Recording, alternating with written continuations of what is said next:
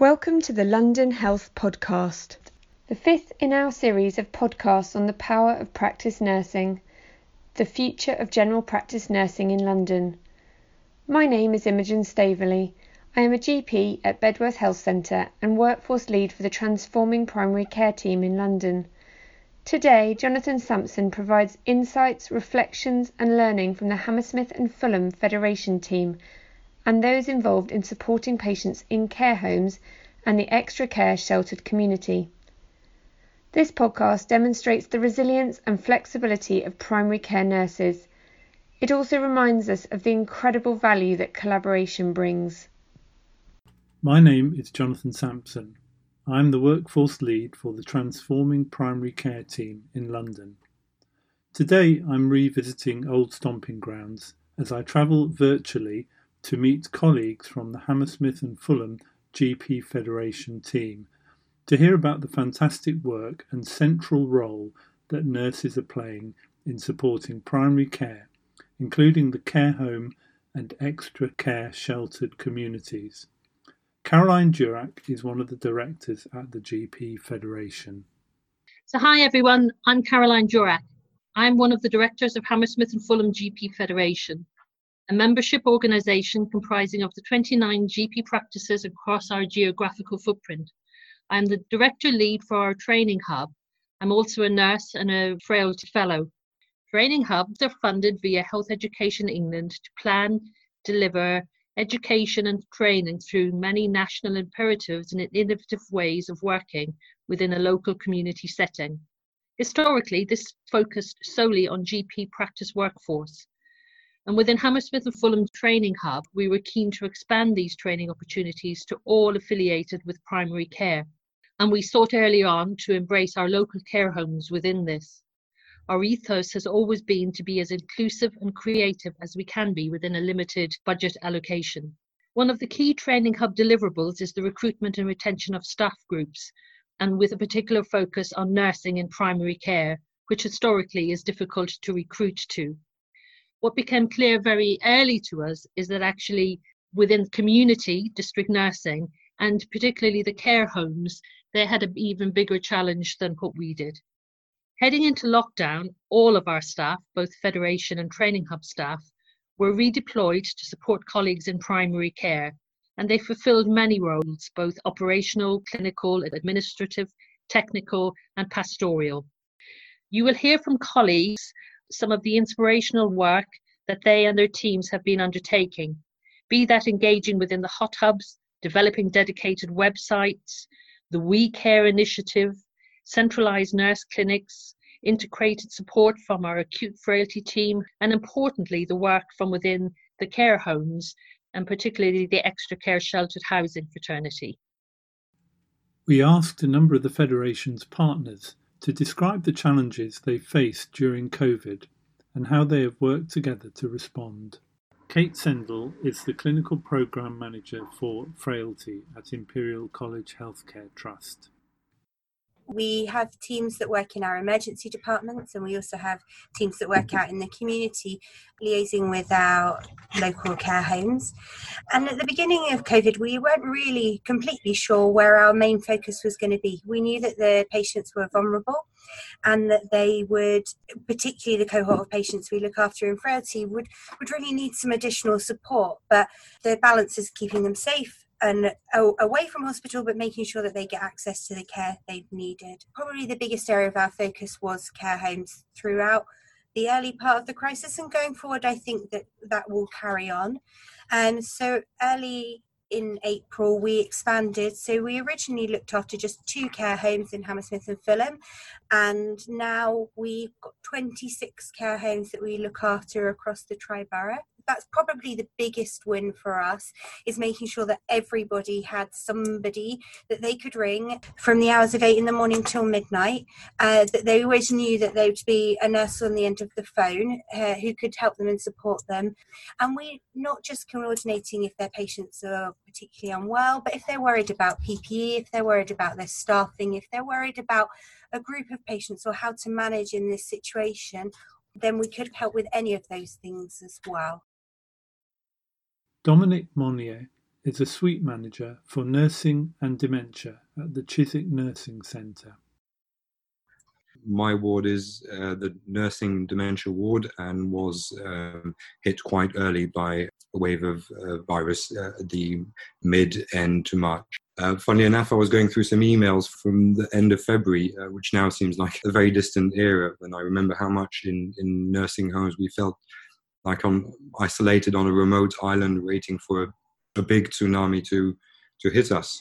And despite not knowing when and how the situation would unfold, we were extremely aware that the virus could have a devastating effect and impact on our vulnerable residents, uh, extremely frail, especially those uh, living with dementia. Uh, we also had to prepare the team that we were going to be exposing ourselves and our families to a potentially uh, deadly disease. I think we all know that working in, in healthcare uh, comes with a certain degree of occupational risk, but definitely not to, to this extent.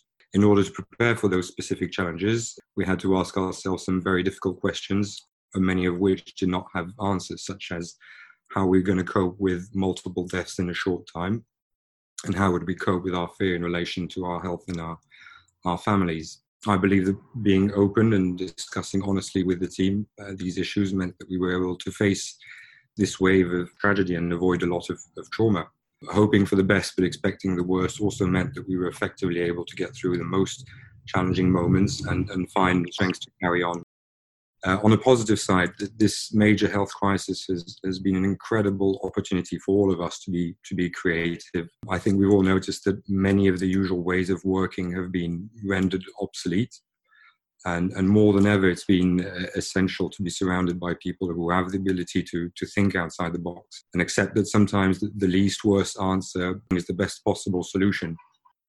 Kate Marsh is a nurse practitioner working at Sands End Health Clinic and Sharon Kumalo, a community matron. Here they talk about how they have worked together to support staff and residents.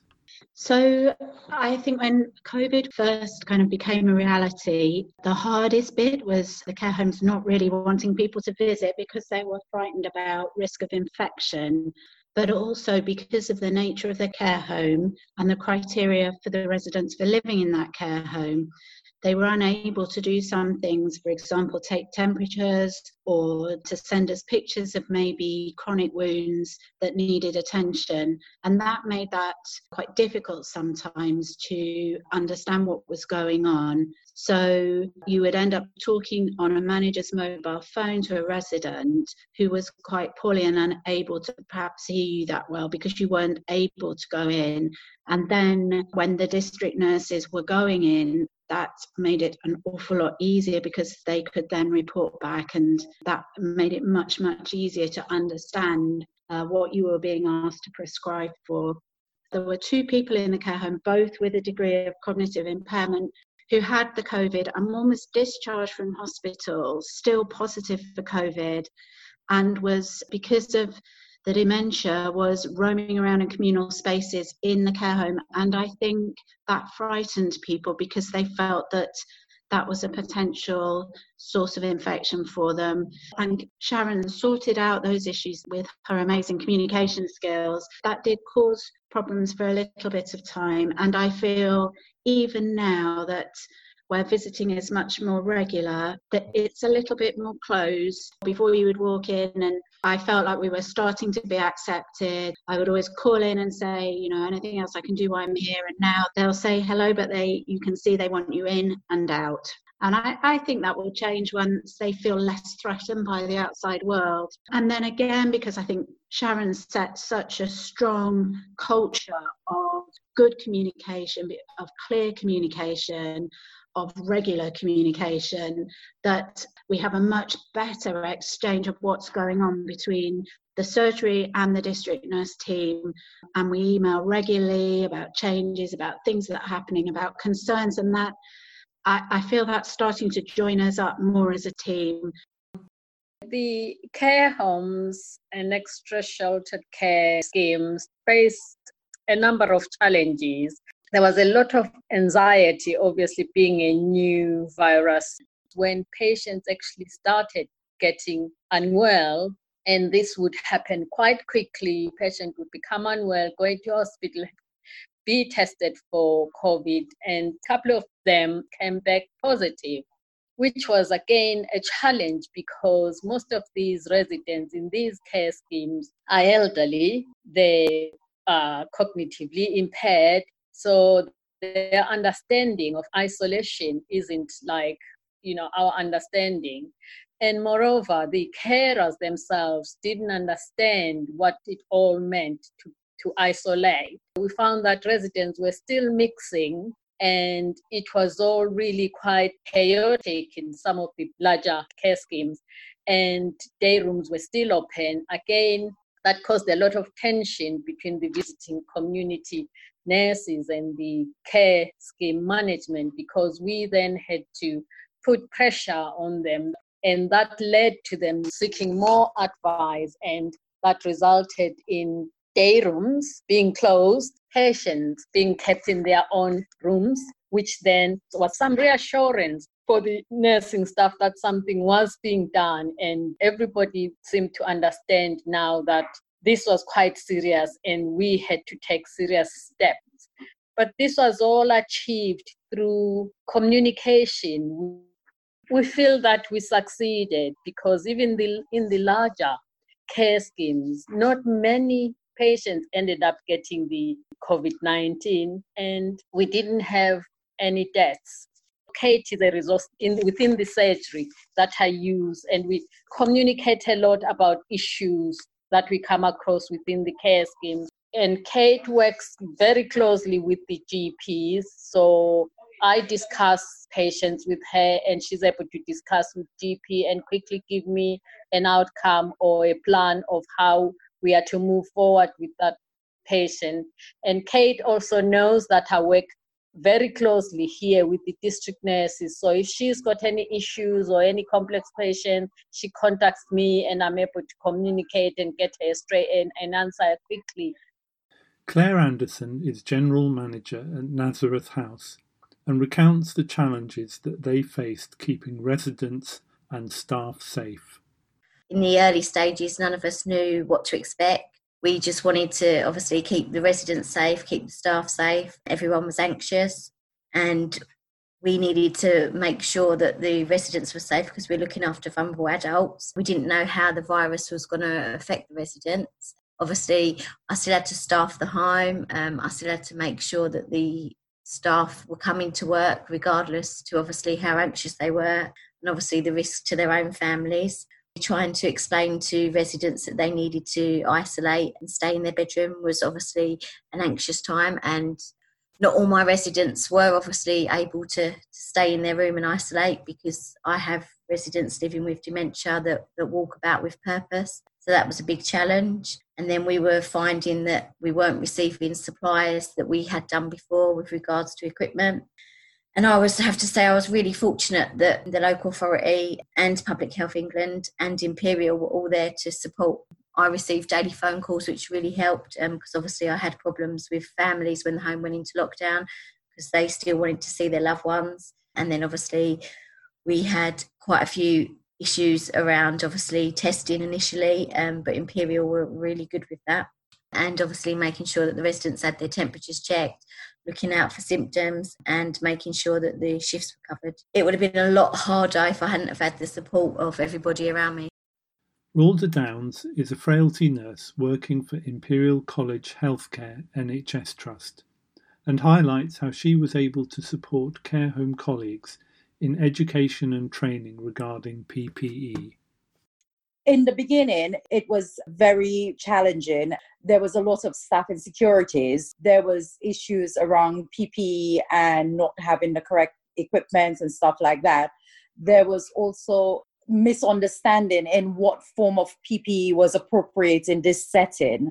A pandemic like this highlights the need for education and training especially on infection control and the appropriate use of ppe but also on the donning and doffing of PPE because I think we get into a habit of doing things in a certain way and we we don't pay particular attention to it anymore. So even with the posters and everything from public health, people were still doing it in, in the way that they were used to. And so we've had to do a lot of education and support and training.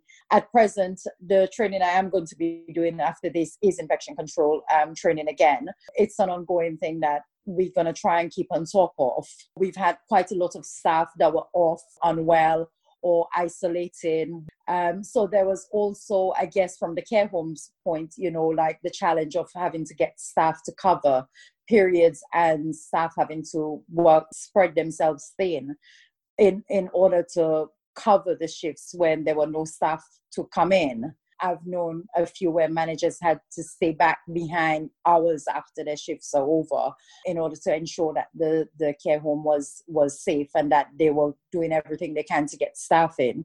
So I think it was a challenge all round. But luckily people are coming to terms with it now.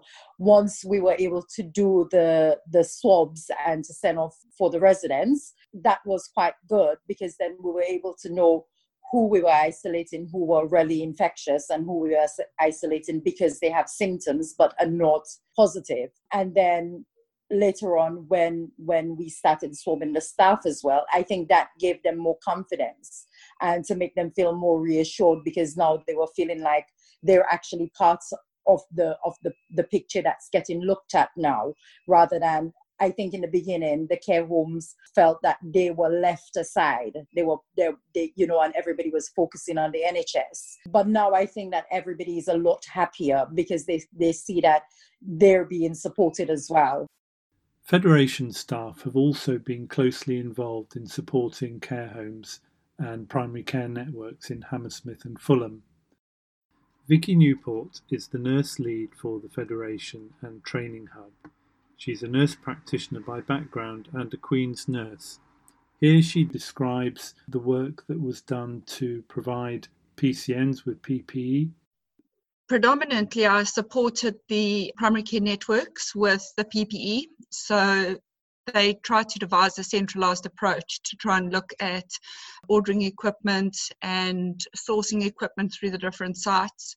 The other areas I was um, supporting practices on was not only personal and professional advice, um, a lot of queries from staff that were uncertain about different perhaps protocols or guidance on patients that could either be seen or not seen we supported the practices through developing the nurse led centralized clinics. Number of practice nurses not only work part time, but certainly they were redeployed back into the trusts or the, to the community areas that they had come from. And also with sickness and shielding, this proved to be rather difficult for the patients that still should have been seen for urgent bloods, cervical smears, immunizations and simple wound care. So we set up a clinic to try and support the practices, and um, this was very well received. With all the information that was coming through uh, right at the beginning, it was really difficult. We were just bombarded with guidance and different resources. And so part of my role was to bring together all the information and circulate it to the practices and to the care homes what was appropriate, and we updated the website daily to ensure that all the relevant training and education, infection control, PPE guidance, resources regarding mental health, psychological well-being, information for hardship funds. And there were so many new excellent resources that have been developed, not only by the QNI, but the RCN, the different charities, the RCGP, and the LMC. And we can be really grateful to to all those organizations for everything that was developed. Mandek Hussain is a workforce consultant working for the GP Federation. Here she describes the We Care initiative designed to nurture and support care home colleagues. The We Care initiative is grounded in the belief that the morale of those who are working on the front line in our care homes and our extra sheltered homes uh, needs to be nurtured. Um, so the We Care initiative is premised on the belief that as a community we are able to come together to provide support, resources, and connections uh, for those who are working in the facilities. To date, we have been able to bring meals to our care home staff, connect them with well-being resources, access to grants, and fundamentally create that community connection that we're seeking. So we have those who are in the local schools writing letters and drawings for those in the care home. The belief is that this interconnected system working together centered on compassionate care for our staff member is fundamental going forward. As my colleagues have mentioned, this is a fundamentally incredible opportunity for us to identify not only new ways of working, but centering ourselves in a community based networks to address the complex challenges that individuals and our organizations face. Finally, we asked the Federation's partners to reflect on what they've learned and how it will affect their practice and partnership working in the future. Rhonda Downs again. We have to learn a new way of working, highlighting the need for infection control and appropriate use of PPE and stuff like that. I guess as we go along, swabbing the residents, swabbing the staff as we go forward, then that would highlight to us if there's anybody who's unwell and that we could isolate them appropriately. Kate. I think one of the key moments for me uh, in terms of the the program and thinking about some of the new ways we were working is as part of everything we've tried, we've also um, put some remote monitoring into some of our homes. Um, and basically, it, it looks like an old fashioned white iPod, and it's been kindly given to us by Current Health who have been working with the Care Information Exchange. And and you strap it to a patient's arm and it means that back in the hospital we can see that what their observations look like without having to be there as part of that setup of equipment, you can video call the patients as well as obviously their carers. So, this has given us a great way to get inside people's rooms and really make sure that we're connecting with the patient.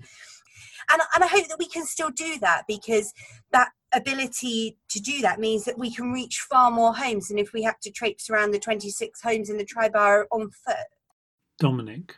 I think one of the biggest challenges um, is also the one which which lays ahead um, as the wider, wider public is is generally getting back to a more normal way of life.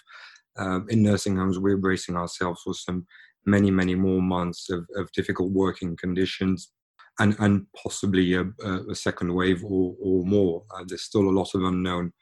At least now it's a relief that the proper processes are are in place at last. Um, adding this to the experience that we've acquired, I think we'll be able to approach the future with a bit more serenity and a bit less fear. In the meantime, there's also a big aspect that we often have had to put under the carpet is, is the number of, of deaths that we've had to deal with in a very, very short time we're having to reflect on what we've just witnessed in the last three months and catch up with the bereavement process for, for all of these people that we've lost. Claire. I think I will take forward how it's obviously affected the service because obviously you're juggling everything um, and dealing with everything that you, you don't actually have time to take a step back and think about the bereavement process or you don't have time to think about necessarily what's going on around you. You just get on with it. You just face that challenge and look at different ways around it to find the solution to it. But I have been fortunate enough with working relationships with everybody, which um, has made a really big difference. Um, my staff were were not the best with wearing PPE all the time, so that was a big challenge. So in community areas and stuff, obviously where they're not used to wearing it, they obviously needed to be wearing it. Um, so it was great to have training and infection control leads come in, and it was great to have the local authority provide PPE when we couldn't source it elsewhere. So yeah, the partnership working has been fantastic, and I will take that with me. Sharon. I think what I'm going to take forward is you can be brave, but at the same time uh, have fear. And I, I know that in the midst of all this, there was a lot of fear but we were brave as well. And nurses went out there and delivered what they had to deliver. It felt like soldiers in a war. So we will carry on, do what we do to our patients, make sure they get the treatment that they need to get, despite whatever is happening. And a final word from Caroline. Thank you, Jonathan. So I was very inspired and I'm very proud of what we heard today and particularly new ways of working that need to be embedded and need to become day to day working. I think going forward, we need to stay strong and we need to stay focused in the present, and we need to recognize that this crisis will end. And there will be lessons to be learned, and hopefully, the recognition that the skills, knowledge, innovation, compassion, and leadership that nurses bring to the party are not to be forgotten. For me, a nurse, a nurse uh, is a nurse irrespective of the setting that they work within. So, be that at the head end in ITU or at a person's side in a residential extra care sheltered environment. The role of the nurse has to become central again and it has to be re recognized as being needed again. If we were to leave a legacy, it should be that nursing has a role within acute, primary care, and community settings that is strong, seamless, resourceful, interchangeable, and to be recognised as core and not just for a pandemic. I want to thank Jonathan and the Hammersmith and Fulham Federation team for their contribution because it reminds us all to listen to primary care nurses during COVID and beyond. By listening and giving these nurses a voice, we will enable them to support their GP family, their patients, and to help shape the wider system as we move beyond the initial stages of the COVID pandemic. Finally, I want to thank HEE, NHSE and I, Capital Nurse, and HLP for their support in creating this podcast. We are bringing you a series of podcasts highlighting the power of practice nursing over the next few months. Please do subscribe to our series. Do also share your own stories of practice nursing on social media with the hashtag LondonGPN. We look forward to hearing from you.